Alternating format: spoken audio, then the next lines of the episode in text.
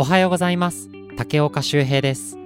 このラジオは東京拠点に活動するバンドヘイブラウンのボーカル竹岡修平がお送りするトークラジオです。朝のひとときや通勤時間にちょうどいいラジオを目指してお送りいたします。ということで始まりました。竹岡修平の今日何時に集まる第11回の放送でございます。えー、毎週毎週寒さがなんて出だしから入っているのであれなんですけど寒い日が続いてますが皆様体調は崩していませんか？いやー寒いですよね。なんかあの春夏秋冬があったら夏より冬が好きとずっと言ってきまして、まあ、今もまあなんだかんだギリギリ冬の方が好きなんですけどだんだん寒いのが体にきつくなってきました。春とねあの秋の方が好きなんていうのはもうそもそももうそんなのノーカウンなんですよ。ダメですよ。もうそれは過ごしやすいですから。あのね春秋なんて。だから夏か冬の2択なんですけれども。まあねご飯も美味しいし僕の好きなクリスマスもあるし年越しもあるし僕はもう完全に冬派でございます。えー、この1週間はいろいろといろいろとありまして今日はそんな話をしたいなと思っております。それでは、京南ラジオ第11回、今週もよろしくお願いします。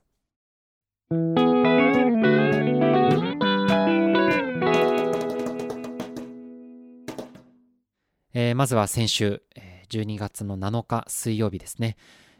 僕の、えー、実の姉と組んでました、姉と僕というグループがあるんですが、えー、そのグループで、かなり久しぶりに、えー、アカペラライブに出演してきました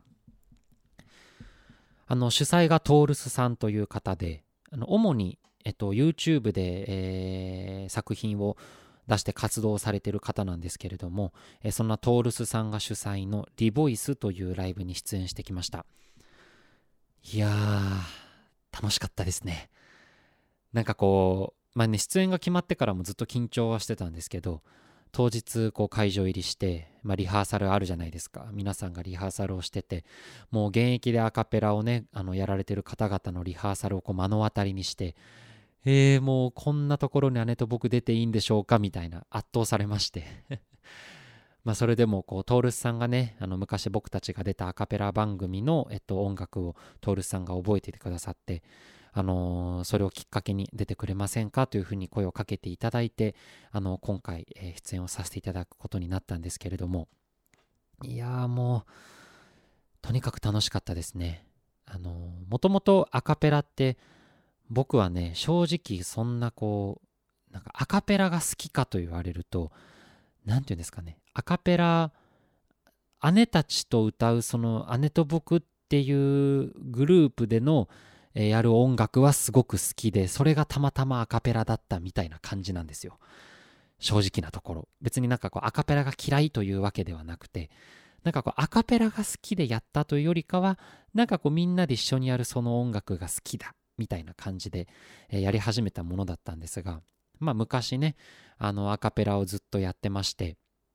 だんだんその中でアカペラにこだわりを持って、えっと、活動されてる方の音楽を聴いて、あすごいアカペラってやっぱ難しいなっていう思いがあった状態で、えー、僕たちの活動は、まあ、いろんなね姉たちの結婚とか僕の声変わりだったりとか、まあ、僕の進学だったり姉たちの就職だったりそういうのが理由でアカペラ活動を終えてでそこからまあ約えっと1週分ですかえー、っと11年ぶりのステージだったのでそれぐらい久しぶりにアカペラをやらせていただいたんですけどうーんやっぱり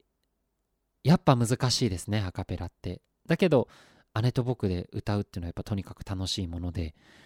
まあそんな機会をいただけて本当に、えー、感謝しております。トールスさん本当ありがとうございました。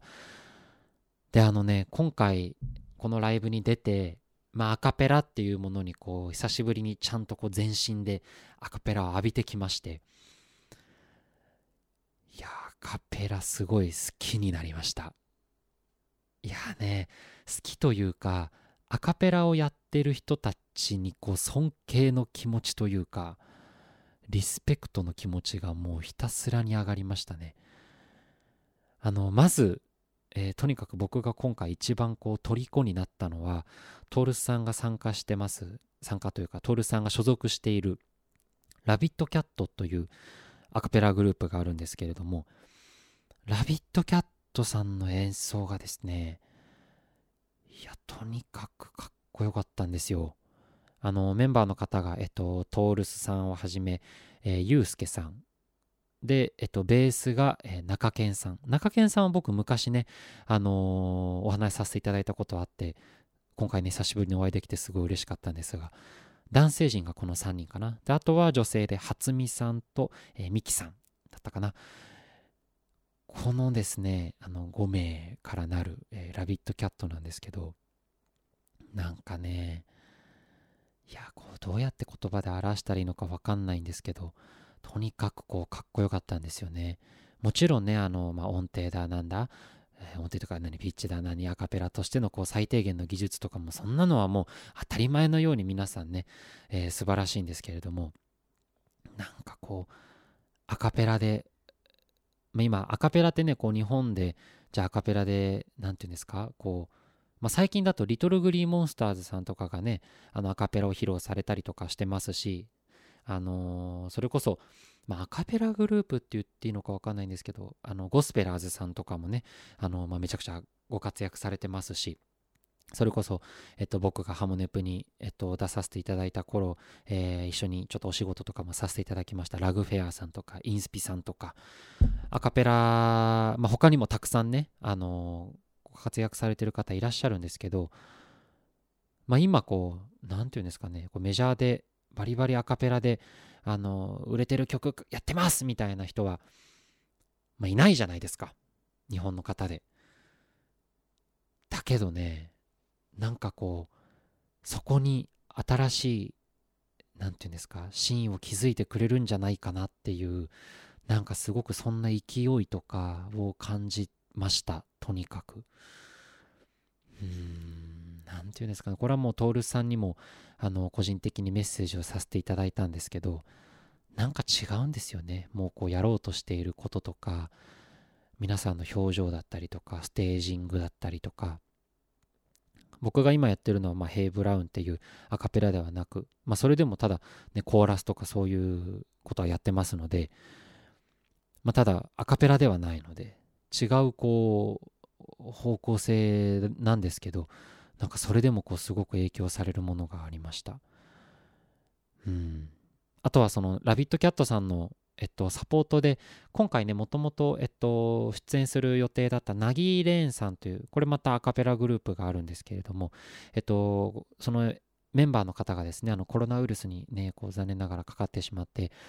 あの出演することができなくできなかったんですけど、そのな、えっと、普段はボイスパーカッションをそのグループでもやられてるのかな？えっと、バラッチさんというそのメンバーの方が、えっと、今回、えっと、ラビットキャットさんのサポートで、えっと、ゲストとして一緒に出演をしてたんですけど、そのバラッチさんのまたボイスパーカッションもこう、僕ね、こう、ボイパー、いわゆるボイパーっていうものの知識が全くないので、うまいことまた言えないんですけれども、なんかこう余計なものをそぎ落とした欲しいところに欲しい音で入る本当に最高なあのー、ボイスパーカッションだったなと思いました。いやめちゃくちゃかっこいいんですよね。これもうねどうやって言えばいいかのか分かんないので皆さんちょっとこう調べて聞いてください。紹介が下手くそで申し訳ないんですがいやね、とにかくかっこよかったです。あのー、ラビットキャットさん、もちろんね、他の、あの、出演者の方も皆さんすごくかっこよかったんですが、ラビットキャットさんに、こう、ただただ、こう、僕は、あのー、度肝を抜かれたというか、こう、骨の髄まで、こう、持ってかれた感じがあります。あとはね、あのー、個人的には、えっと、他のグループで出てた、えっと、シモレンさんっていう、下蓮さん、下蓮くん、下蓮さん、下蓮さんでいいか、下蓮さん、えー、っていう、あのー、方がいるんですけど、その方がとにかくマルチで、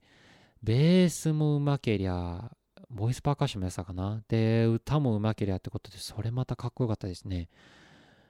あとは今回、あのー、村上圭介っていうケイちゃん、昔そのハモネプで一緒に共演させていただいた人なんですけど、ケイちゃんとも今回久々に会うことができたりとか、かね、ちょっと今回のこのリボイスっていうライブは、あの久しぶりに姉と僕で歌うことができたっていうのももちろんあるんですけどなんだかすごくこう思い出に残る印象深い、えー、ライブだったなと素敵なライブだったなと思います。あとあのねもう本当にゴスペラーズの村上さんがゲストで、えー、出たんですがもうそれがねこの村上さんの生歌を聴くことができたっていうだけでももう本当にありがたすぎる時間だったしありがたすぎる経験なんですけれどもあのー、控室楽屋がですねあのテーブルが真横でしてもうね本当にお人柄も素敵で 気さくに話しかけてくださるんですよ。でその楽屋とかではすごく明るくまあね、ステージ上でもこう明るくあのサービス精神旺盛な方だったんですけどすごく砕けた話をいろいろしてくださる方で僕たちもこう何て言うんですかねもう本当にこう何て言うんですか気を使わせないでいてくれる、えー、お心遣いが多くてですねあの控え室でもすごく仲良くさせていただいたんですけれどもステージに出てパッて歌った時のあの迫力、えー、て言うんですか、場を持ってくあの声の凄さ。いやー、あれはもう、もう本当に最高でしたね。もう総じて、今回こんな機会を、えー、くださったトールスさん、本当にありがとうございました。でね、あのー、まあ、改めてね、こうアカペラって難しいなと、あのー、気軽に踏み込んでいい世界ではないなというふうに思ったんですけれども、まあ、この姉と僕、僕たち、えー、兄弟のこのグループなんですが、ほんとね、いいグループだなと、えー、強く思いました。もうね、ここからは自画自賛タイムにさせてください。あんまね、こういう話をする機会もないので、まあもうこれは僕の一人でやってるラジオなので、まあ、ちょっと使わせてもらって、あの、姉と僕ってね、こうよくあの、血のつながった兄弟だから、あの、なんていうんですか、倍音がとか、いい感じになるねとかってことはよく言ってくださるんです。ありがたいことに。で、それはね、もちろんこっちのつながった兄弟ですから、なんていうんですか、こう、音の鳴りはいいのかなってすごく思うんですけど、ただ今回歌ってみて、僕が個人的に感じたことはですね、個人的にですよ、姉たちとはこんな話してないですからね。あの個人的に思ったことはあの姉たちのですねマイクの使い方と声量のコントロールがうまいなとこれに尽きるなということです。なんかねなんかとにかく僕はこう姉たちのこううまさにこう救われてるなっていう風にあの演奏中も思いましたし終わってからアーカイブで演奏をね聞いてても強く思いました。僕も頑張りましたが 頑張ったんですけど やっぱねこう僕なんかより姉たちはこう踏んでる場数が違うなと。僕もこうまあ長いこと音楽活動させてもらってましていろんなところで歌わせていただいたなと思ってるんですけどやっぱねこう声の度胸といいますかなんかこう兄弟だからいい感じって僕もぶっちゃけ思ってたところはあったんですけどそうではなく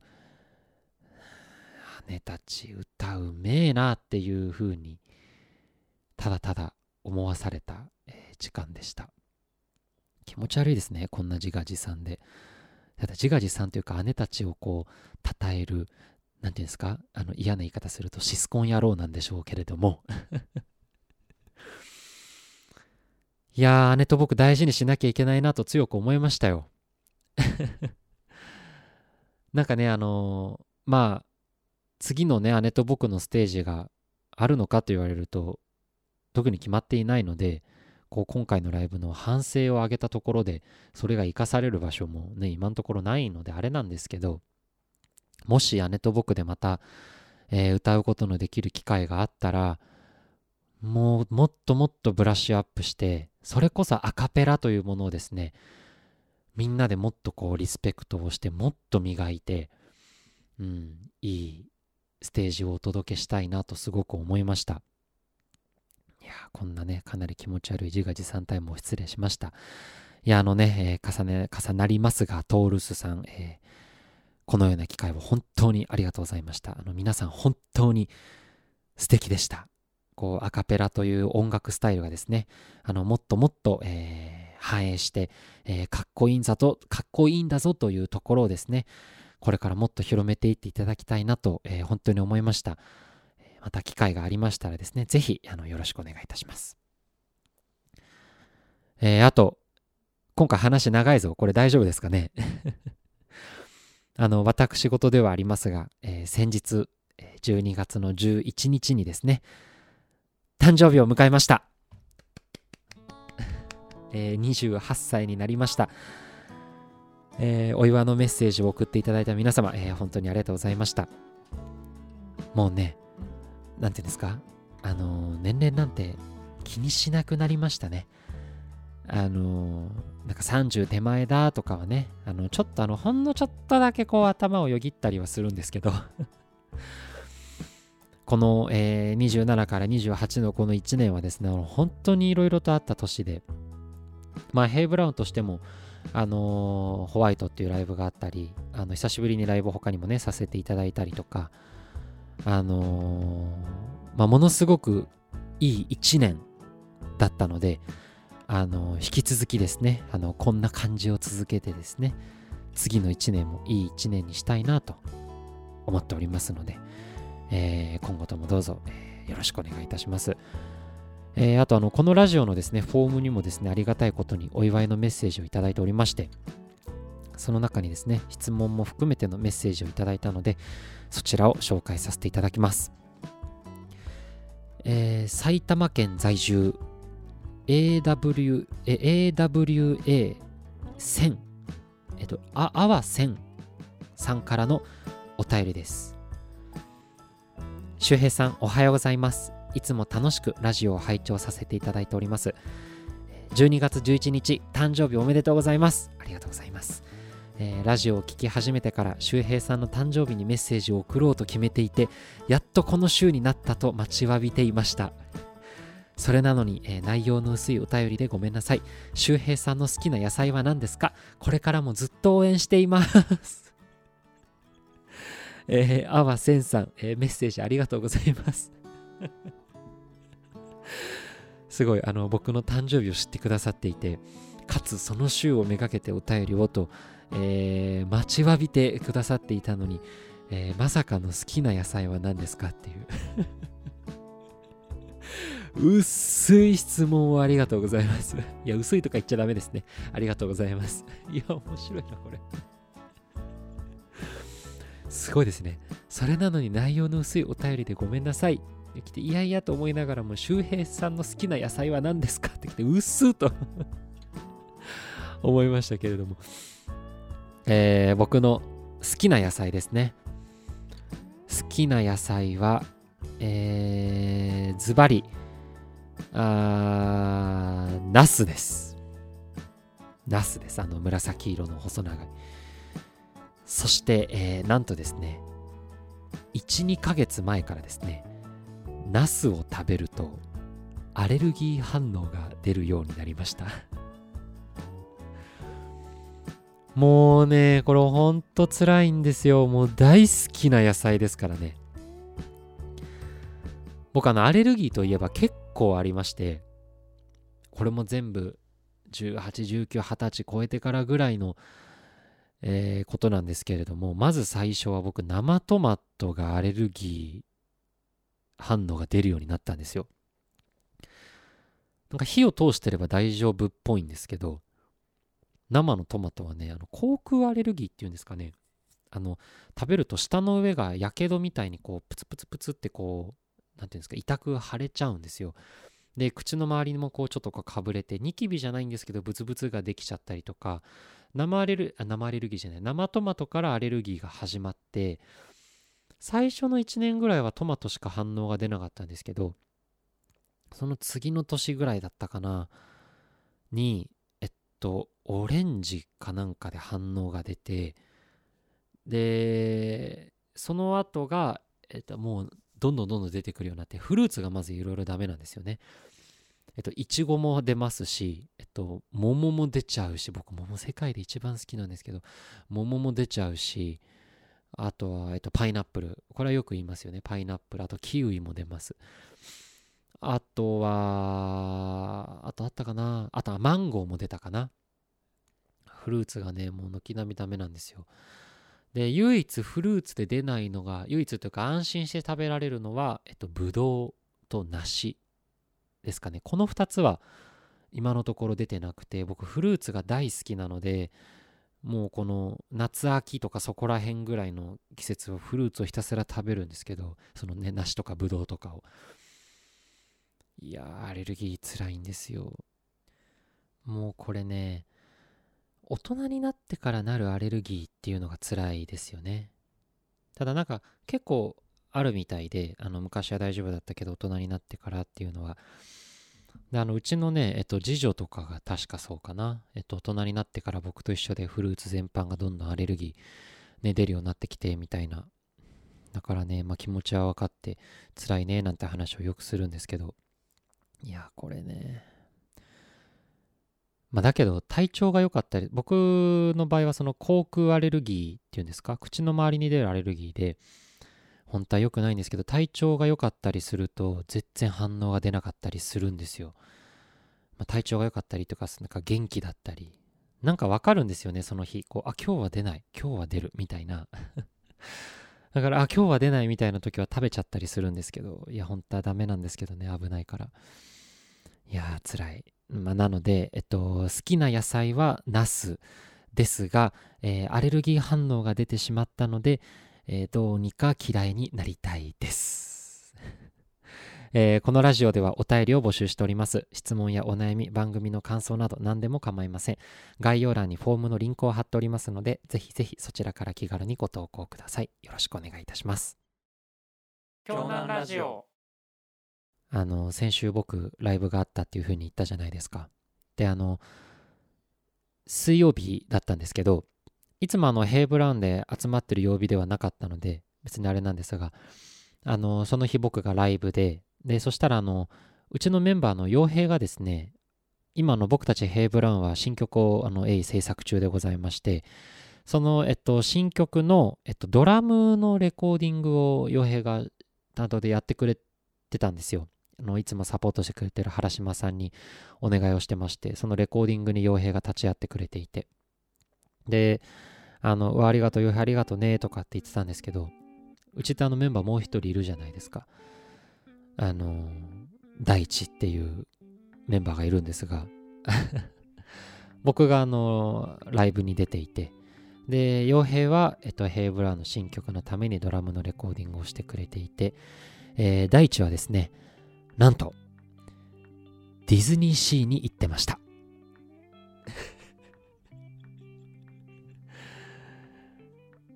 でも大地からしたら別にいいじゃんっていう話だと思うんですけど これがちょっと俺面白すぎて、なんかお前ディズニー行ってんかいみたいな いや、すごい楽しそうでよかったんですけどあの、僕がね、あの、先日ツイッターの方に、あの、そのことを書いたんです。あの、傭兵が、えっと、ドラムのレコーディングをしてくれてました。ありがとうみたいな感じで。で、そこの最後に僕が大地をいじる感じで、ちなみに大地はディズニーシーに行ってましたっていうふうに僕が書いたんですよ。で、まあ、大地見るかなとかって思ってたんですけど、そしたら そこに大地が僕に返信をする感じで、えー、ディズニーシーにあのソアリンっていうあの比較的最近できた新しいアトラクションがあるんですけどなんかソアリンすごい良かったみたいなコメントを返してきまして、あの野郎僕のいじりに対して煽りで返してくるっていう あ、こいつ強いなと思ったんですけど まさかのディズニーシーの感想を僕に SNS で言ってくるっていう。いやね、あの、年内リリースを目指して、ヘイブラウン一同頑張っておりますので、で、あの、大地はね、映像を、え、頑張ってこう今作ってくれてますので、そちらも合わせて楽しみにしていてください。えー、京南ラジオ第11回の放送、最後までお聞きいただきありがとうございました。えー、SNS などでのハッシュタグ、京南ラジオで感想やフォームからのお便りなど募集しておりますので、どしどしご投稿ください。それでは、これからお出かけ、お仕事の方はいってらっしゃい。寝る方はおやすみなさいまた来週